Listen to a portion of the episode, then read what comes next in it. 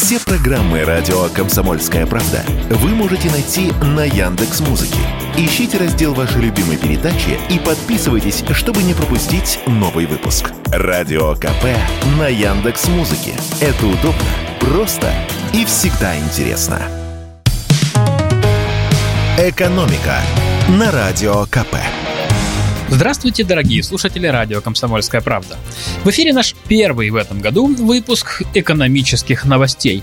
И раз уж он первый, то давайте я расскажу вам о тех важных законах и нововведениях, которые начали или начнут действовать в этом году и которые прямо отразятся на кошельках многих из нас. Итак, в конце прошлого года мы много говорили о льготной ипотеке и даже, можно сказать, устроили тут ромашка и гадали, продлят, не продлят, продлят, не продлят. В итоге вопрос решился так – в этом году ипотеку с господдержкой уже начали выдавать на новых условиях по ставке 8% вместо прежних 7%. По программе «Льготная ипотека» можно взять кредит на покупку жилья у застройщика, строительство частного дома или покупку участка под строительство своего дома. Меняются условия и другой льготной программы – семейной ипотеки. Тут ставка остается прежней, то есть не выше 6%, но расширяется круг возможных получателей. Раньше это были семьи, где хотя бы один ребенок родился после 1 января 2018 года. Теперь программой могут воспользоваться семьи, где есть любые два ребенка, которым еще не исполнилось 18 лет, при этом дата рождения детей не имеет значения. При этом есть максимальные размеры кредита. Для льготной и семейной ипотеки они общие. В Москве, Петербурге, Московской и Ленинградской областях это 12 миллионов рублей. В остальных регионах 6 миллионов. Можно взять у банка и больше денег, но все, что сверх лимита, будет выдано по ставке обычной ипотеки, то есть 10-11% годовых. Максимальная сумма такого займа 30 миллионов рублей в столицах и областях и 15 миллионов в других регионах. Поясню. Допустим, вы покупаете квартиру в московской новостройке по программе льготной ипотеки за 20 миллионов рублей. И тогда 12 миллионов вам дадут под 8%, а еще 8 миллионов по более высокой ставке. Еще одно нововведение. С 1 января в стране увеличился размер прожиточного минимума и минимальный размер оплаты труда.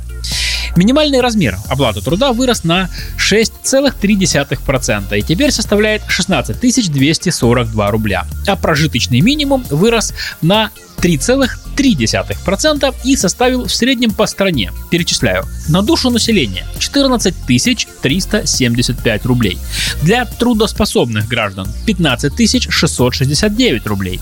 Для пенсионеров 12 363 рубля и для детей 13 944 рубля. Вы можете спросить, а нам что с этого? Отвечаю, оба показателя влияют на размер тех или иных выплат.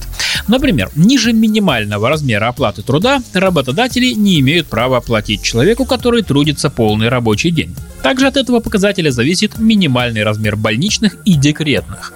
К прожиточному минимуму привязаны многие социальные пособия, включая детские. Правда, для этих расчетов используются региональные прожиточные минимумы, но они выросли вместе с федеральным.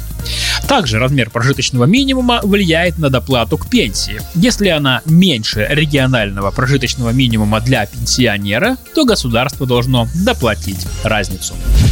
И еще об одном важном новшестве нынешнего года – с 9 января можно подать заявление в МФЦ или социальном фонде на новое единое детское пособие, которое появилось в России с этого месяца.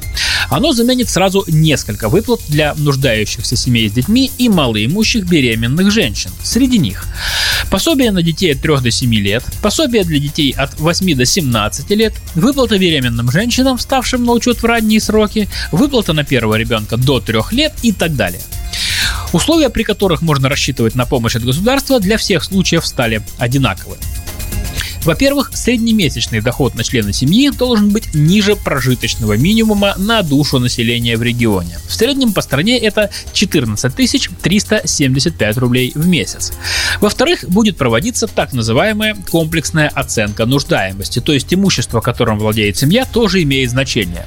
Ну, если, например, у семьи нет дохода, но э, при этом есть несколько квартир или машин, то пособия им не видать. Размер выплаты зависит от доходов семьи и может составить Для семей с детьми 50, 75 или 100% детского прожиточного минимума в регионе, то есть максимум 14 тысяч рублей в среднем по стране. Для беременных это 50, 75 или 100% регионального прожиточного минимума для трудоспособного населения, то есть 15 669 рублей в среднем по стране. Как уже сказано, с 9 января родители могут подать заявление на это пособие в МФЦ или территориальном отделении социального фонда. Также это можно сделать через портал госуслуг.